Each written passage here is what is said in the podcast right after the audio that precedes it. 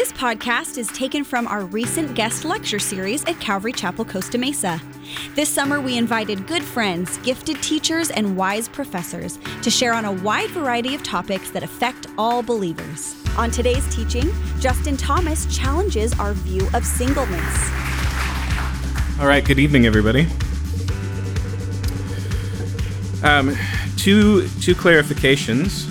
Uh, since I'm talking about singleness, one, if you're here and you're married, stay put. This message is for the church collectively. It's something I think we all need to talk about. And two, uh, what? Why am I up here talking about singleness when I'm just about married for 18 years? I'm, my marriage is almost an adult, uh, and it's almost crossed the threshold of my entire life worth of singleness now. Um, and the reason is because uh, a primary topic that I've focused on for about the past 10 years now is, is a Christian view of sexuality. And as I studied that, I came to understand that that topic was much harder to get right and much harder to live out if we didn't, didn't understand the unique resources Christianity brings to bear for singleness and celibacy. And so as I started to look at how the New Testament talks about these things, uh, at the at you know 2,000 years of Christian history and what we've learned uh, about singleness and celibacy from those times, and then looking at our world today, uh, this has become kind of a passion topic for me. And so um, tonight, what I want to do is talk about why Christianity uniquely sees the goodness of being single. And I mean uniquely on two fronts. Uh, the first is of all the Abrahamic religions, okay? So Judaism, Christianity, Islam, you can throw Mormonism in there. Only Christianity has a positive view of singleness, okay? But the second front that I want to draw your attention to is where our world, especially in the United States in 2023, is on issues of marriage and singleness. So here's a couple of statistics that you may not know. 46% of Americans over 18 right now are single. And if you're a woman, it's 52% that you're likely to be single if you are over the age of 18. In 1980, the average American married at the age of 25 for men or 22 for women. Today, it's 30 and 28. Okay, so more people are single, more young adults are single longer. And then, of course, I could add to this a couple of, of, other pieces. We could talk about the high levels of divorce. The average American marriage lasts for eight years. And then I could add to that as well the um, sexual immorality, the cohabitation, the hookup culture, all of these things. And remember that the options that Jesus gives us is sex with inside marriage uh, as God has designed it, or celibacy. Those are the only options, okay? And so this is becoming, with every passing day, more of a significant issue for the church and for our world. And I want to show you how Jesus primarily, but also the Apostle Paul, talks about singleness and help us to recalibrate our mind as we think about this. And so, the first thing I want to focus on tonight is that Jesus defines human flourishing. By human flourishing, I mean when it comes to sexuality, marriage, human relationships, human life, Jesus tells us what the good life is. Right? He does this in the Sermon on the Mount as he opens and he says, Blessed are these people and he describes where the good life is. Now, I want to start tonight in Matthew chapter 19. If I had one passage in the entire Bible to talk about human sexuality from, it would be this one. And the reason is because not only does Jesus get pretty deep into the issue, he talks about marriage and divorce and singleness and eunuchs, but more importantly, we see how Jesus thinks about sexuality. In other words, he provides a framework to answer our own questions. Uh, and so uh, let's look at the opening passage here, which is actually a question from the Pharisees regarding divorce. And before we read, let me remind you that the Pharisees are not interested in Jesus' answer. This is not an honest inquiry, this is a trap. Okay?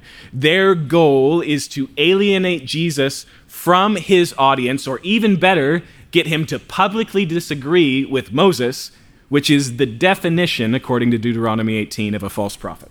Okay? So they have an agenda here. And as is often the case, they don't trap Jesus. In fact, Jesus confounds them and his disciples. And so read with me here in chapter 19, verse 3. Some Pharisees came to him to test him. They asked, Is it lawful for a man to divorce his wife for any and every reason? Haven't you read, he replied, that at the beginning the Creator made them male and female? and said, For this reason, a man will leave his father and mother and be united to his wife, and the two will become one flesh. So they are no longer two, but one flesh. Therefore, what God has joined together, let no one separate. Why then, they asked, did Moses command that a man give his wife a certificate of divorce and send her away?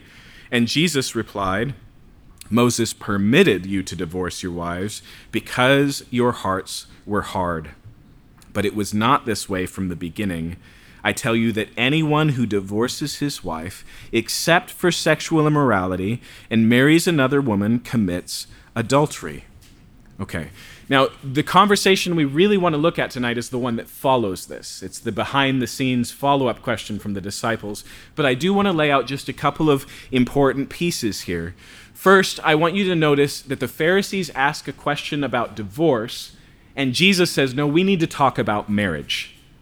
And not only that, but he says, and if we're going to talk about marriage, we need to talk not about Deuteronomy 24, which is the law that they're asking their question about. What does it mean when it says if a man has, uh, uh, if a woman uh, is, um, I'm trying to think of the word that it uses in the text. Um, if a woman is unclean in the sight of her husband and he gives her a certificate of divorce, that's the passage that they're asking about.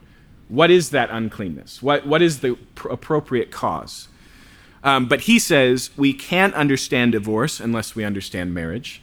And then he says, and this is most important, we can't understand marriage unless we start at the beginning.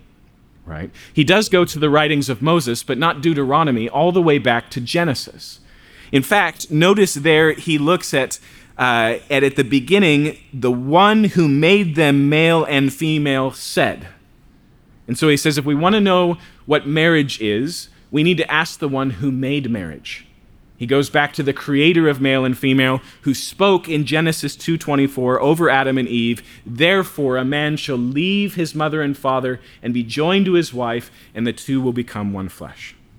Okay? Now, this is a big principle. It's a bonus point for you guys tonight. If we're going to talk about sexuality as Christians, we have to start with creation.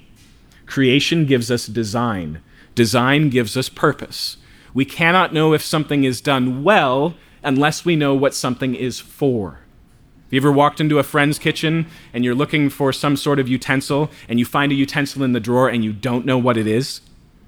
Right? And you ask, What is this for? right?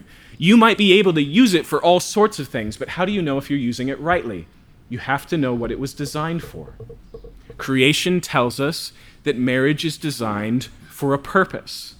And so the ethic that we draw out of that is built in that purpose. For our culture right now, sexual boundaries, sexual ethics begin with desire and then is boundaried by consent the good sexual ethic of our world is I get what I want sexually as long as I have permission. Okay? But for us, it begins with design and is boundaried by purpose. Okay? So he starts with creation, but he also references the fall. Did you notice that? Because they say, okay, sure, two shall become one flesh, but why did Moses allow for divorce? And he says, because of hardness of hearts because something has gone wrong. Okay? So Jesus talks about creation, fall, and in other places, some of them we'll see tonight, he moves on to redemption and consummation. And to have an appropriate understanding of sexuality as Christians, we need all four of those categories. We begin with creation. We recognize the significant impact of the fall. We understand what Jesus has already accomplished for us in salvation. And we look forward to the ultimate fulfillment of all of our sexual desire in the consummation of all things. Okay? Now, that's not what tonight's lecture is about, but the framework is important. Okay? The, uh, an additional thing that I want to draw your attention to is this. This is Jesus' final point. He says, I tell you that anyone who divorces his wife, except for sexual immorality, and marries another woman, commits adultery. One of the things that we need to understand is that when it comes to issues of sexuality, Jesus is incredibly conservative. So much so that his Jewish first century Pharisee driven upbringing steps back and goes, Whoa, really? Right? Let alone how conservative he sounds in our day and age. And that can be surprising because Jesus is tremendously compassionate and gentle with sexual sinners, with prostitutes and tax collectors, we're told that he eats. There's the woman uh, whose, whose lifestyle is so questionable that the host of the dinner thinks if Jesus was really a prophet, he wouldn't let that woman touch him. And he stands with her. There's the woman in Samaria, right, who doesn't even give Jesus her life story, and he fills it in and he goes, I know that you've been married to four men, and the man that you're living with is not your husband. Right? He consistently speaks with these. There's the woman caught in adultery. And what does Jesus say? Neither do I condemn you. Go and sin no more. And yet, when we read Jesus on the rules of sexuality, he's incredibly rigid. So here he says there is only one appropriate grounds for divorce and remarriage, and that's that the marriage has already been interfered with because of sexual infidelity. Okay. But in the Sermon on the Mount, he goes further. He takes it right into your thought life. He says, if you even lust after another person in your heart, you have already committed adultery. So the boundary isn't have I broken my marriage, it's, it's what I do with my imagination.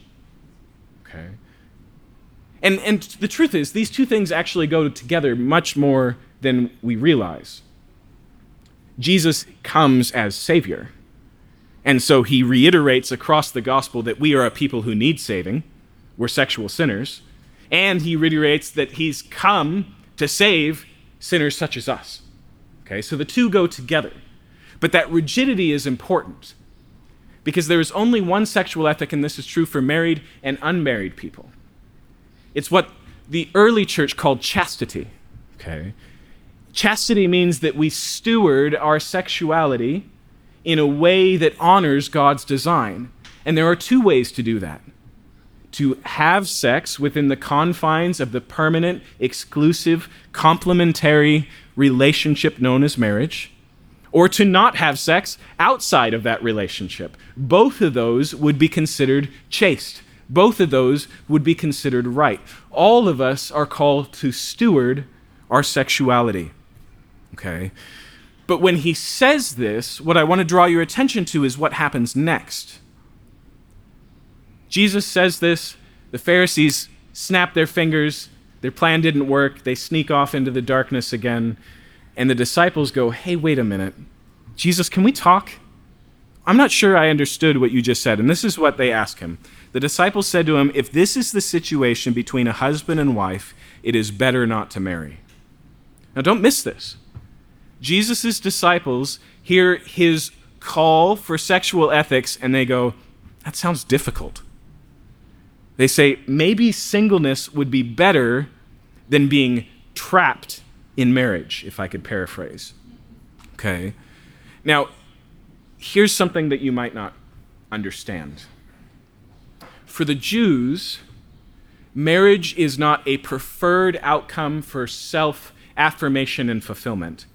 It is a command required of all Jewish men to be faithful to Jehovah.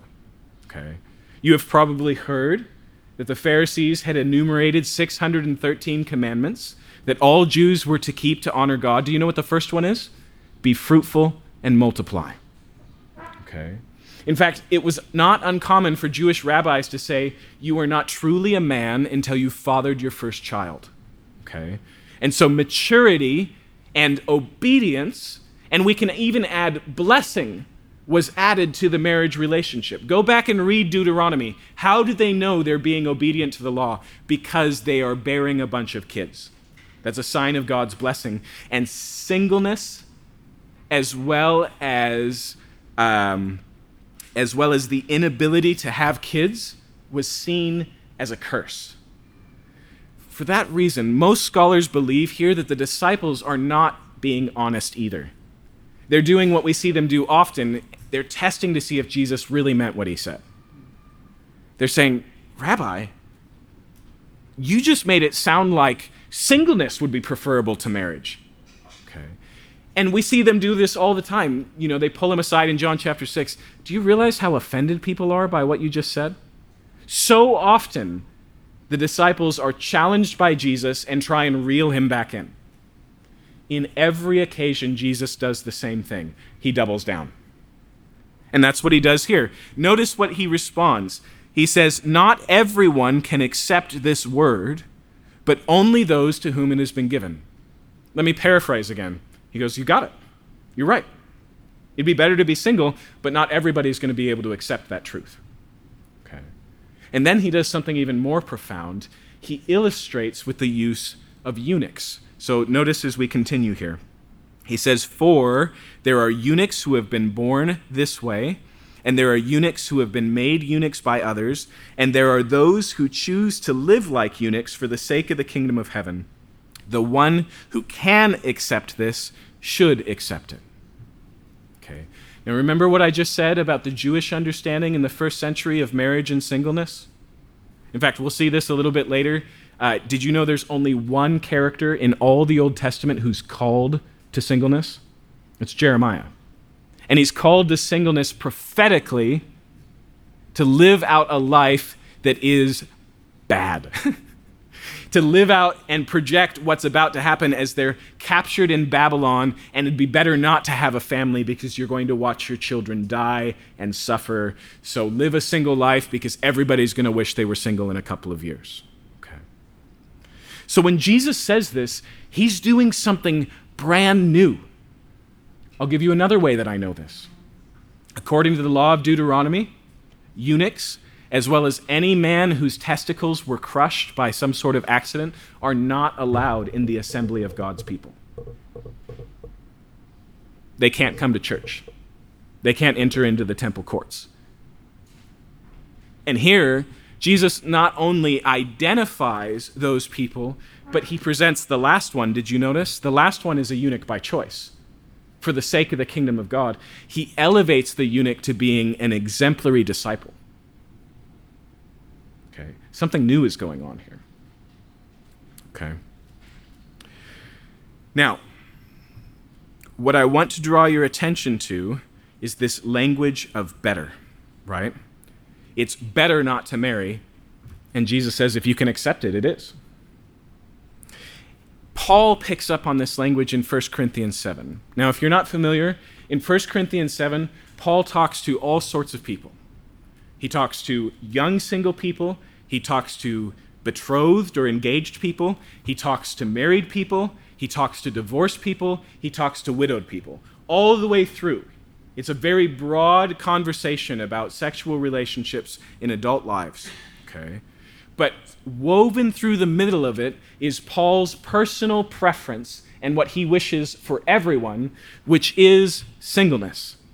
He says to young people, I wish you'd be like me. He says to engaged people, you should think about being single. He says to divorced people, you should stay single. He says to widows, you should stay single. The only people he doesn't say should think about singleness are the ones who are currently married. Okay. And notice the language he uses here. He says, Now to the unmarried and the widows, I say that it's good for them to stay unmarried, as I do. Okay, he's speaking from personal experience, and he calls it good.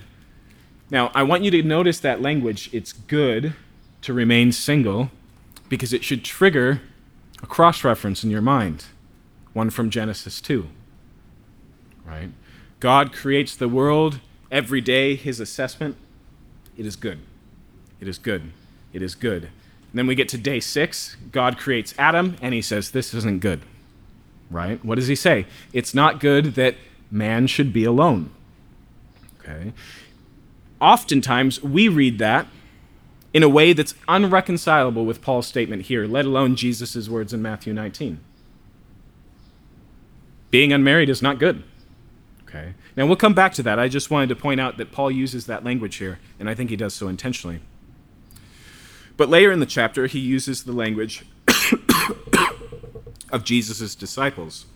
So then, he who marries the virgin does right. Again, the idea here is engaged. You're engaged to a woman, and he says, You get married, that's fine.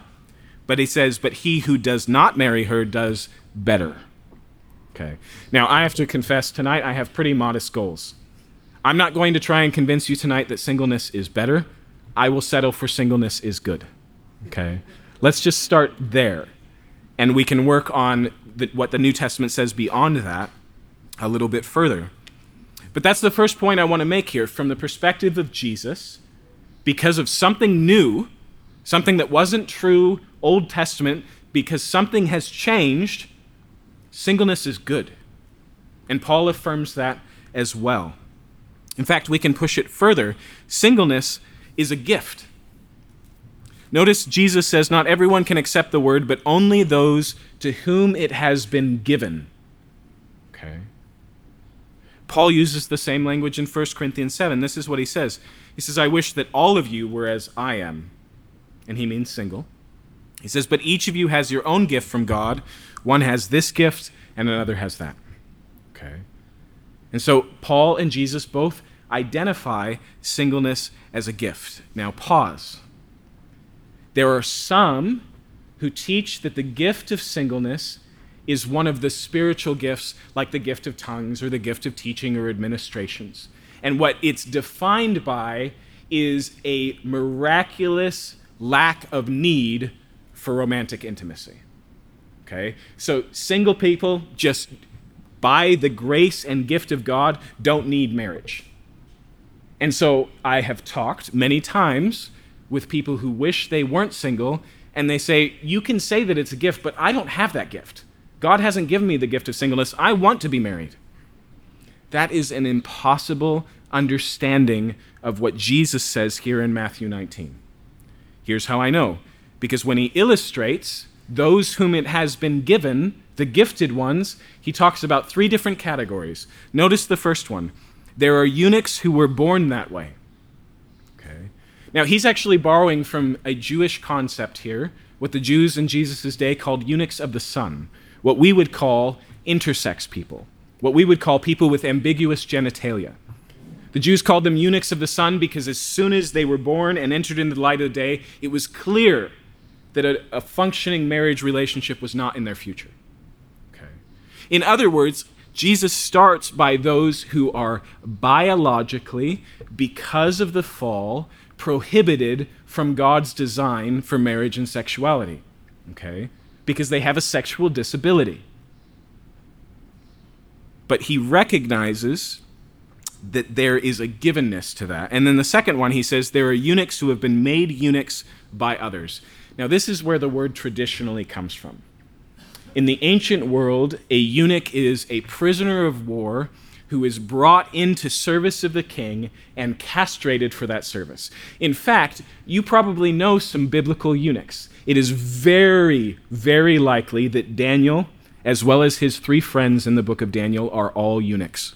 Okay? Remember, you didn't hear about Mrs. Daniel? Okay? They were castrated for service to the king. Now, don't get this wrong. As moderns, we think the issue there is sexual promiscuity. So you castrate eunuchs to keep them out of the king's harem or out of the queen's bedroom. That's not right.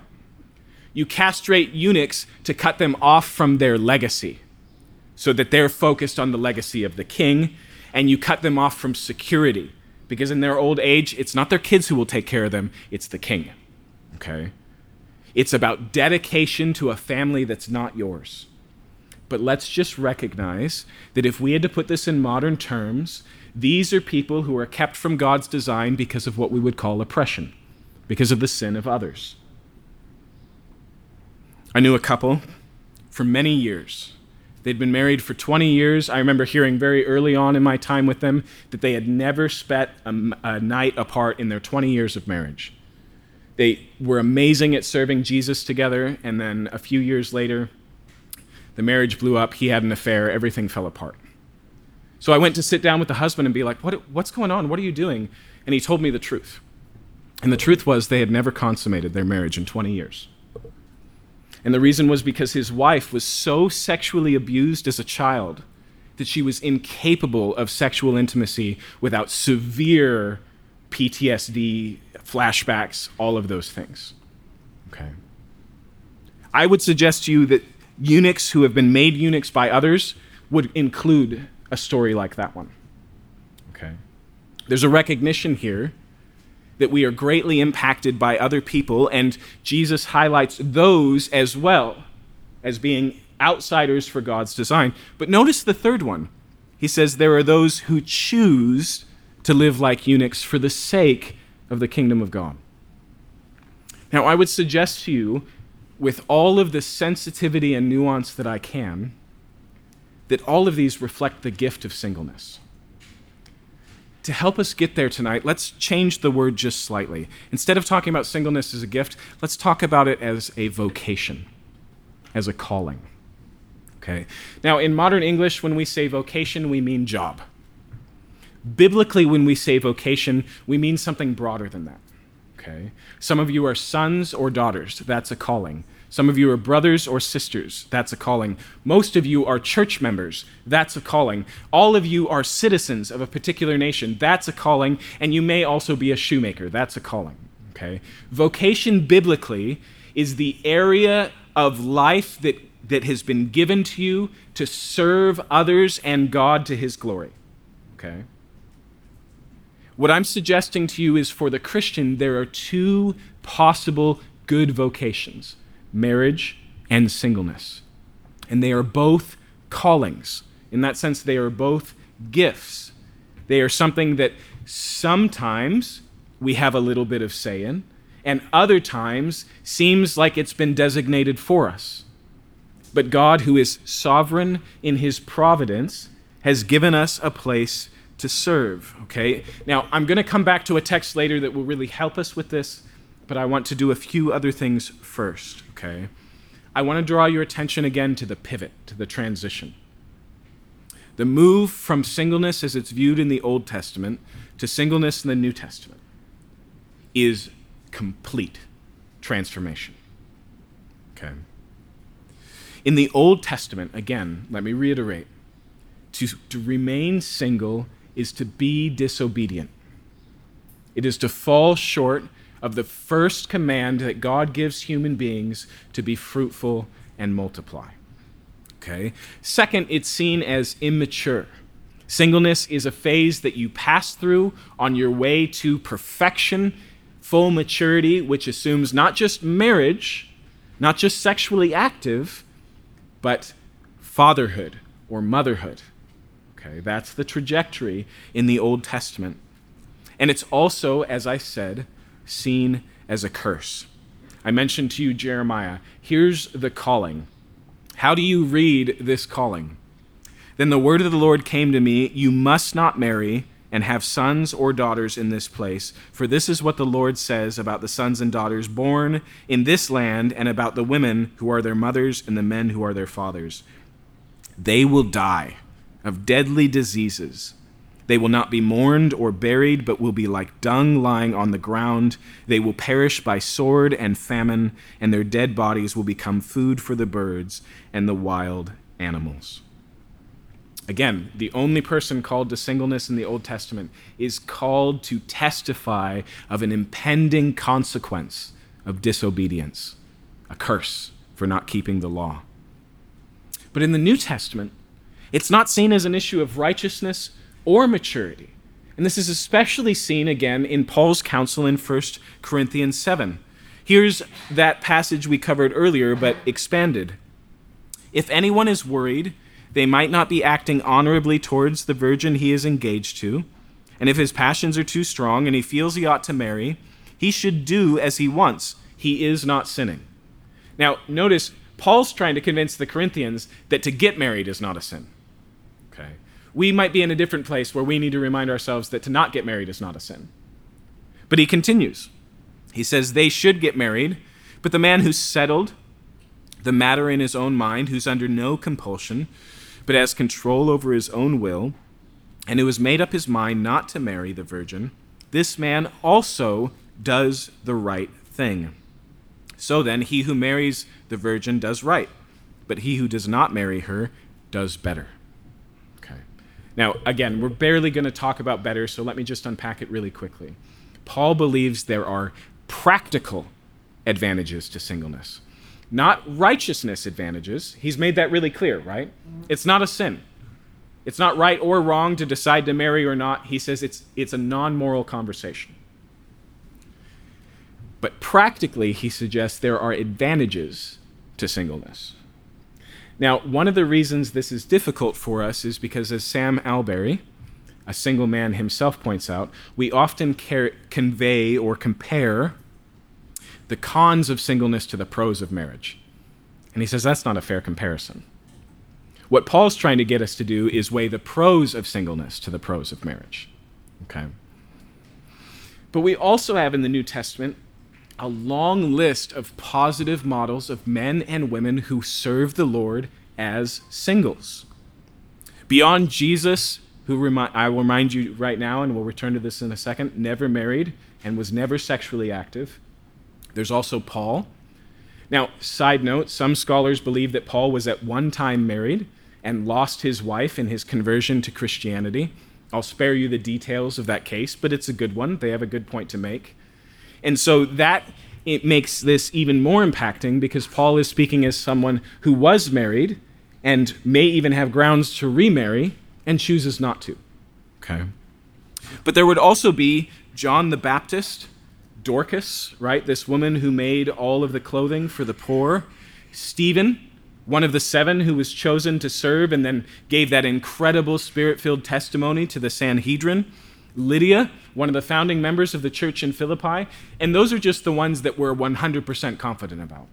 We could add many likely ones to the list, like Phoebe, for example, uh, or Timothy, or others, okay? So the question we have to ask is what's changed? Right? Genesis is not a part of Scripture that we've abandoned because Jesus has come. Creation is creation, design is design. How can Jesus step in and both say, in the beginning, that's important, and then say, but I'll tell you that singleness is a good life? And I would suggest to you that the transition is Jesus himself. Okay. Now, I want to look with you at this passage in Galatians, but before we do so, I want to help unpack again the Jewish mindset on marriage and family remember that the promises that were given to Abraham and to Israel through Moses and through all of the prophets always had a future orientation, right? How much of the Old Testament is looking forward to the things that God will do? I will give you a land. I will make you my people. I will send the Messiah, right? And so, how, as a Jew like Abraham, do you participate in that promise when it's future tense? Through your progeny. You have kids. With Abraham, very specifically, right? The son of promise, Isaac, that makes all of these things possible and viable because if, if Abraham is being promised a multitude of children, it has to start with the firstborn. Okay. In fact, even this messianic component, since the promise that God gave Eve, every Jewish mother hoped that their son would be the promised Messiah.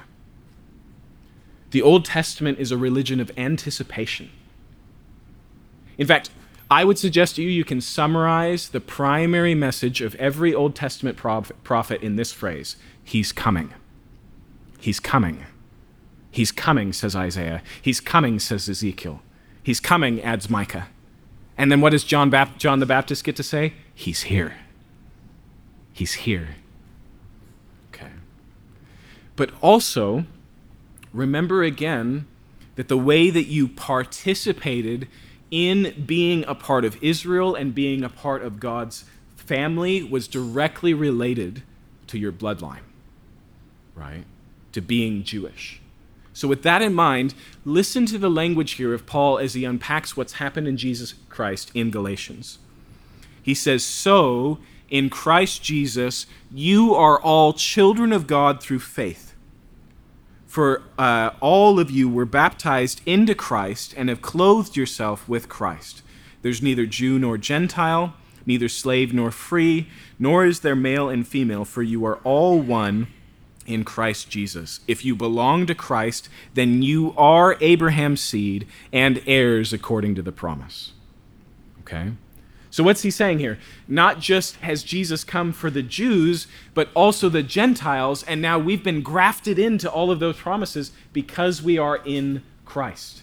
And then a few verses later, he continues and he says, But when the set time had fully come, God sent his Son, born of a woman, born under the law, to redeem those under the law, that we might receive adoptions to sonship.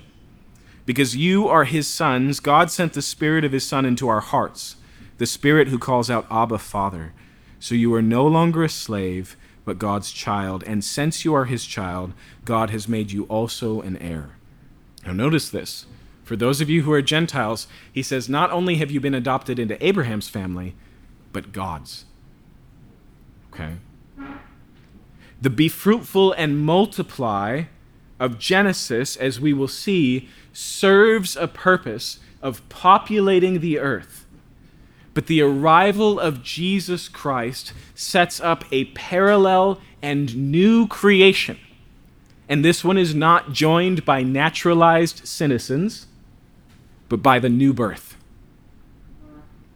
And so Jesus comes and everything changes, including the significance of marriage for God's people. Now, more on that, but let's stop and talk about Jesus. Let's talk about the 33 year old virgin. Okay. Now, we rarely think about the impact that the incarnation of the Son of God has on sexuality, but I want you to recognize again that Jesus was fully and completely human. God in the flesh.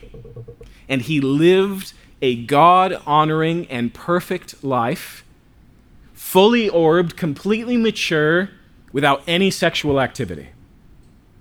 Now, in our day and age, that's important to emphasize because we believe that sexual activity is required for human fullness. Your entire culture around you is built on this premise. It's what makes our views on homosexuality so offensive.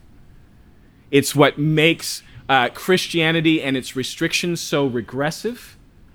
Because we stand against a premise that says two things. One, your sexual desires must be expressed or they will express themselves in unhealthy ways. This is Freud. Freud warned the world that if you are sexually repressed, you will move into unhealthy places with that repression. And so, what was needed was the freedom of sexual expression so that you can be fulfilled. But Jesus was never sexually fulfilled. Okay. The second thing that our culture consistently says is that out there for each and every one of you is the one. And if you can just find the one, you will be happy. Life will have meaning. Okay? Think of the punchline of Jerry Maguire. Do you remember what it is? You complete me. What is the implication? Until I met you, I was unfinished. I wasn't fully human. I was immature. I was incomplete. And yet, Jesus was tempted in all ways, yet without sin, was fully human, and lived not just a fully satisfying life, but one that perfectly honored God, right? What does it say in John? I do all the things that please the Father. And he did so apart from sexuality and marriage. Okay. Okay.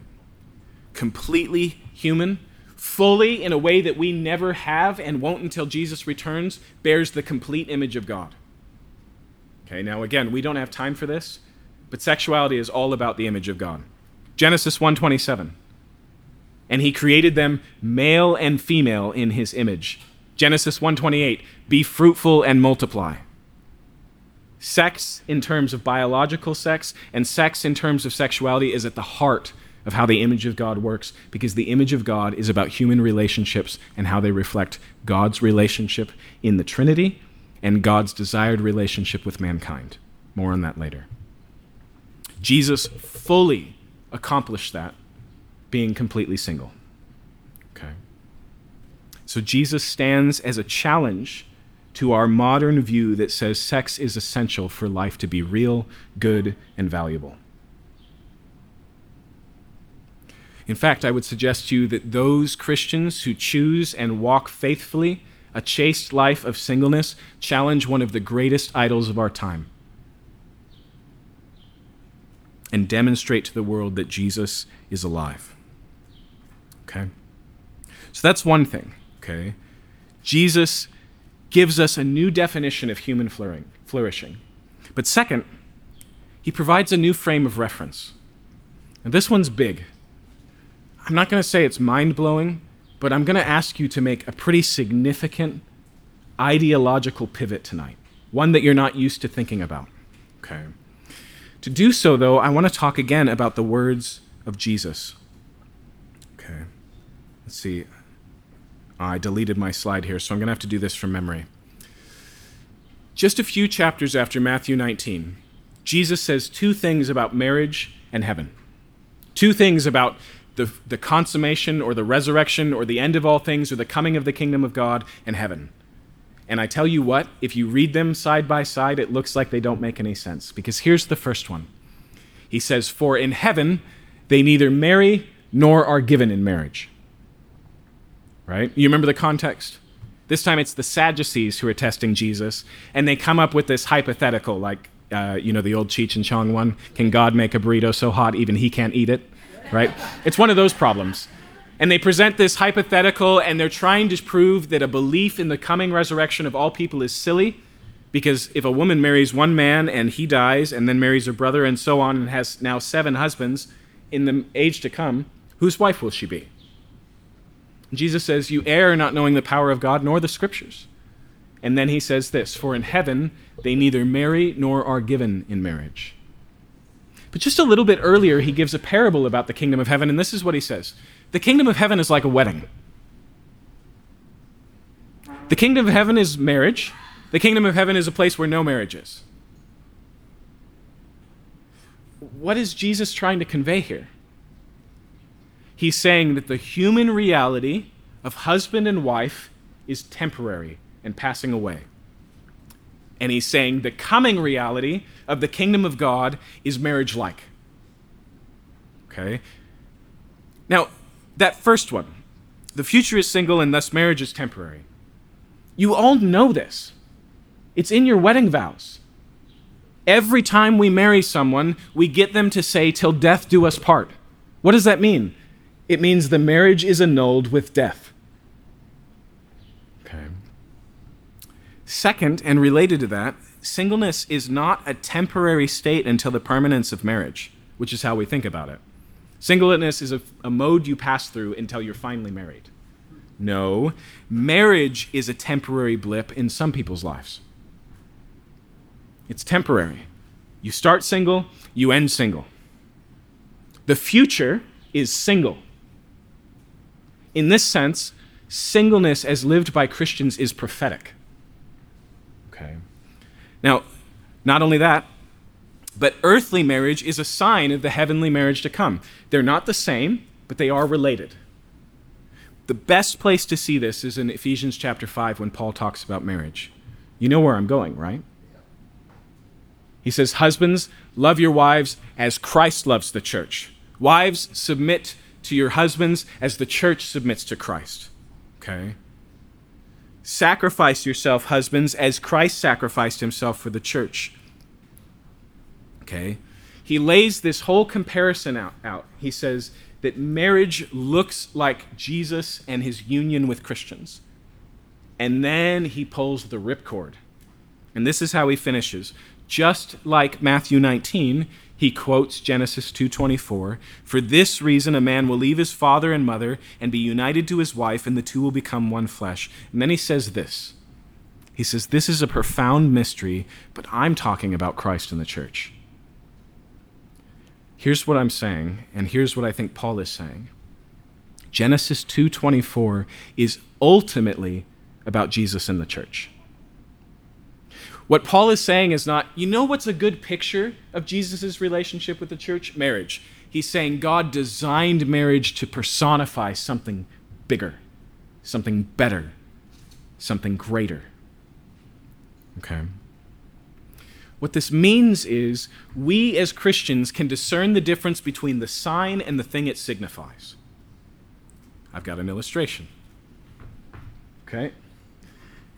Marriage, or let's call it sexual fulfillment according to God's design, is a sign, it's a picture, it's a type that God has created specifically to tell us about something else. And then there's union with Christ on the far end. That's what the sign is pointing to. Okay. Now, some of us experience the sign and will go on to experience the fulfillment. Others of us bypass, detour around the sign, and still receive the fulfillment. And I'll tell you two important things. One, nobody will ever experience the sign so significantly they don't know they don't need the thing it signifies.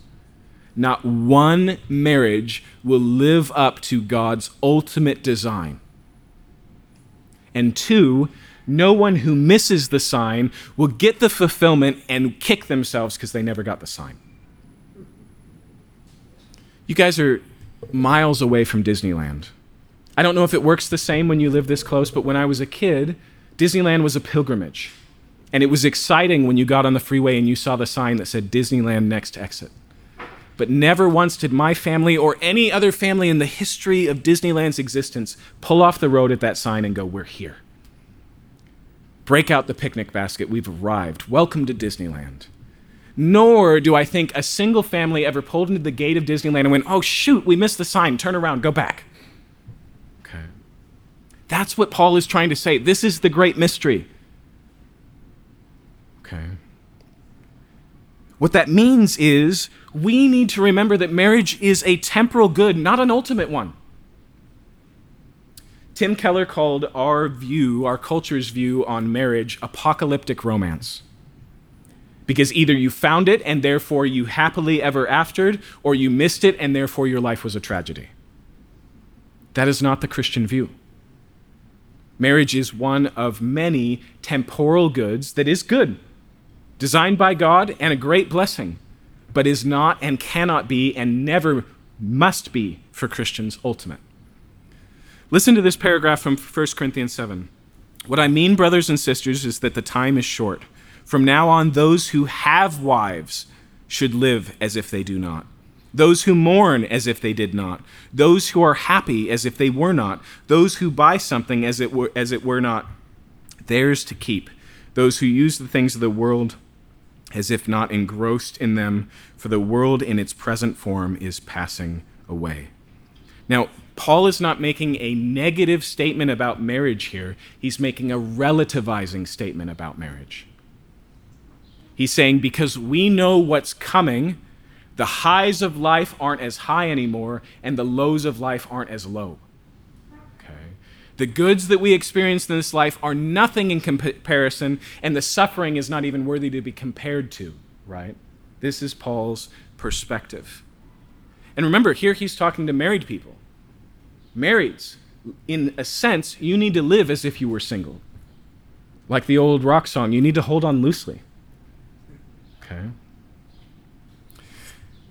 Now, here's, here's that big mind altering thing that I want to do here marriage looks back and singleness looks forward. God in creation designed the good reality of marriage. And so now that Jesus has come, now that the incarnation has come, we are in a place where we can still live out that good design. We can. It's still good. It's still a blessing, but it is, as Paul said in the last passage, passing away.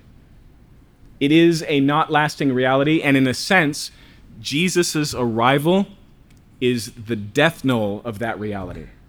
This world is passing away, and we know that because Jesus has come. Singleness effectively lives from the future, begins now what will be true for all of us in the kingdom of God. This is why I say that Jesus has changed our reference point. And this is true about politics, side note. The kingdoms of this world Government is designed, Genesis 9, set up as part of God's design, but when King Jesus was crowned on the cross, the time of that is passing. And the kingdoms of this world are passing. And some of you vocationally will be called to serve in those kingdoms, and you should do so to the glory of God, but never mistake them for the kingdom of God. Okay. Do you see how this works here? Related.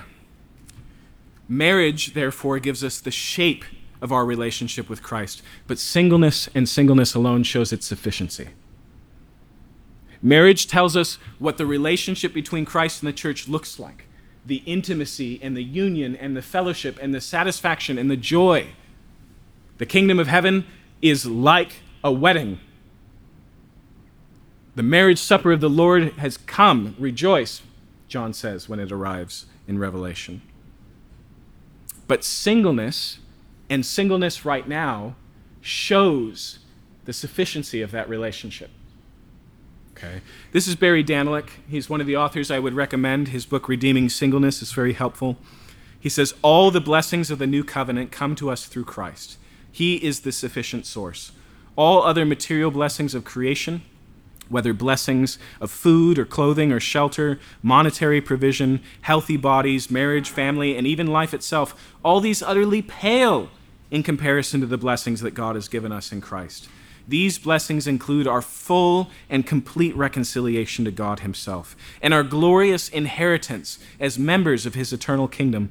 Nothing, and I mean nothing, can remotely compare with the glory and weight of these new covenant blessings to suggest that to be fulfilled or a complete Christian in the new covenant requires anything more than Christ is to deny the fundamental sufficiency of Christ as the sole vehicle of covenantal blessing. Okay. To not understand the goodness of singleness is to not understand the significance of the incarnation, and it's to not understand the significance of our salvation in Christ. But that's not all. One last point here. This truth that you can now root human flourishing in the future instead of the past is especially good news for those experiencing complications from the fall. It's especially good news for the eunuchs who were born this way and made eunuchs by men. Those who look at the hand that they were dealt and said, But I can't have that. It's especially good news for those who find themselves persistently and unchosenly attracted to the wrong sex. And so following Jesus for them means a life of celibacy. And this is exactly what Isaiah prophesied would be true of the eunuchs. Remember what I told you? Eunuchs in Deuteronomy excluded from God's people. But listen to this passage in Isaiah 56. 56, ring a bell, three chapters after Isaiah 53 right? Let the foreigner who is bound to the Lord say, The Lord will surely exclude me from his people, and let no eunuch complain, I'm only a dry tree. For this is what the Lord says To the eunuch who keeps my Sabbaths, who chooses what pleases me and holds fast to my covenant, to them I will give within my temple and its walls a memorial and a name better than sons and daughters. I will give them an everlasting name that will endure forever. Now, let me let you in on a secret. You remember the Ethiopian eunuch in Acts chapter 8?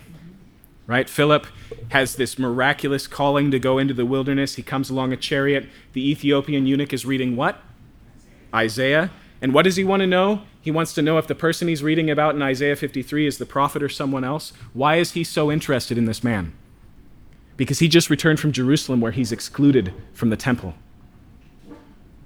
And so, what is the question he asks after after Philip preaches Jesus to him, what would prohibit me from being baptized?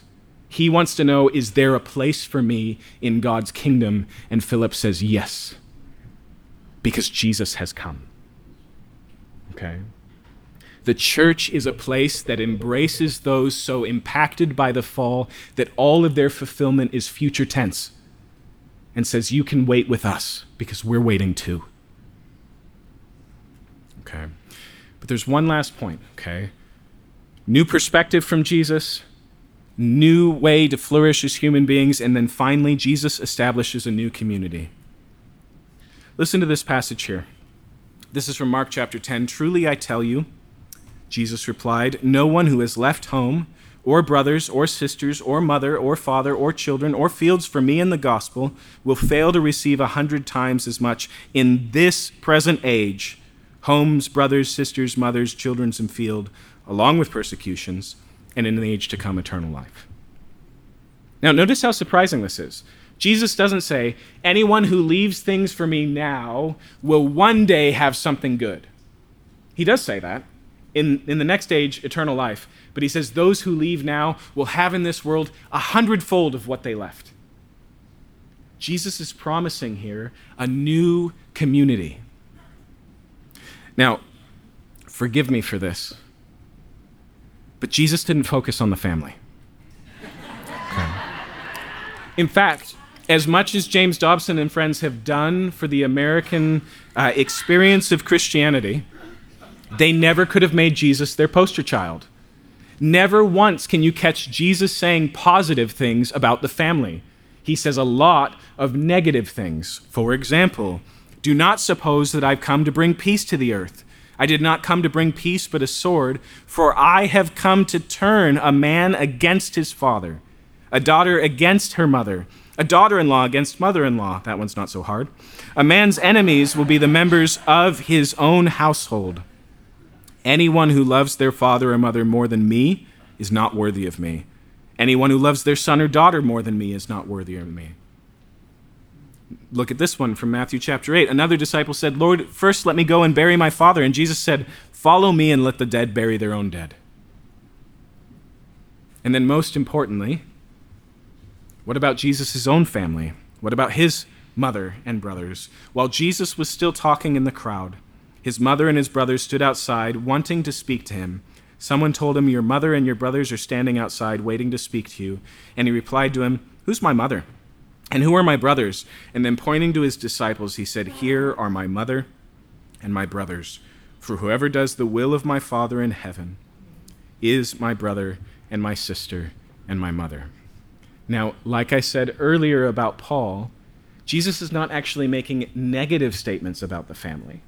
In fact, he upholds the command to honor father and mother.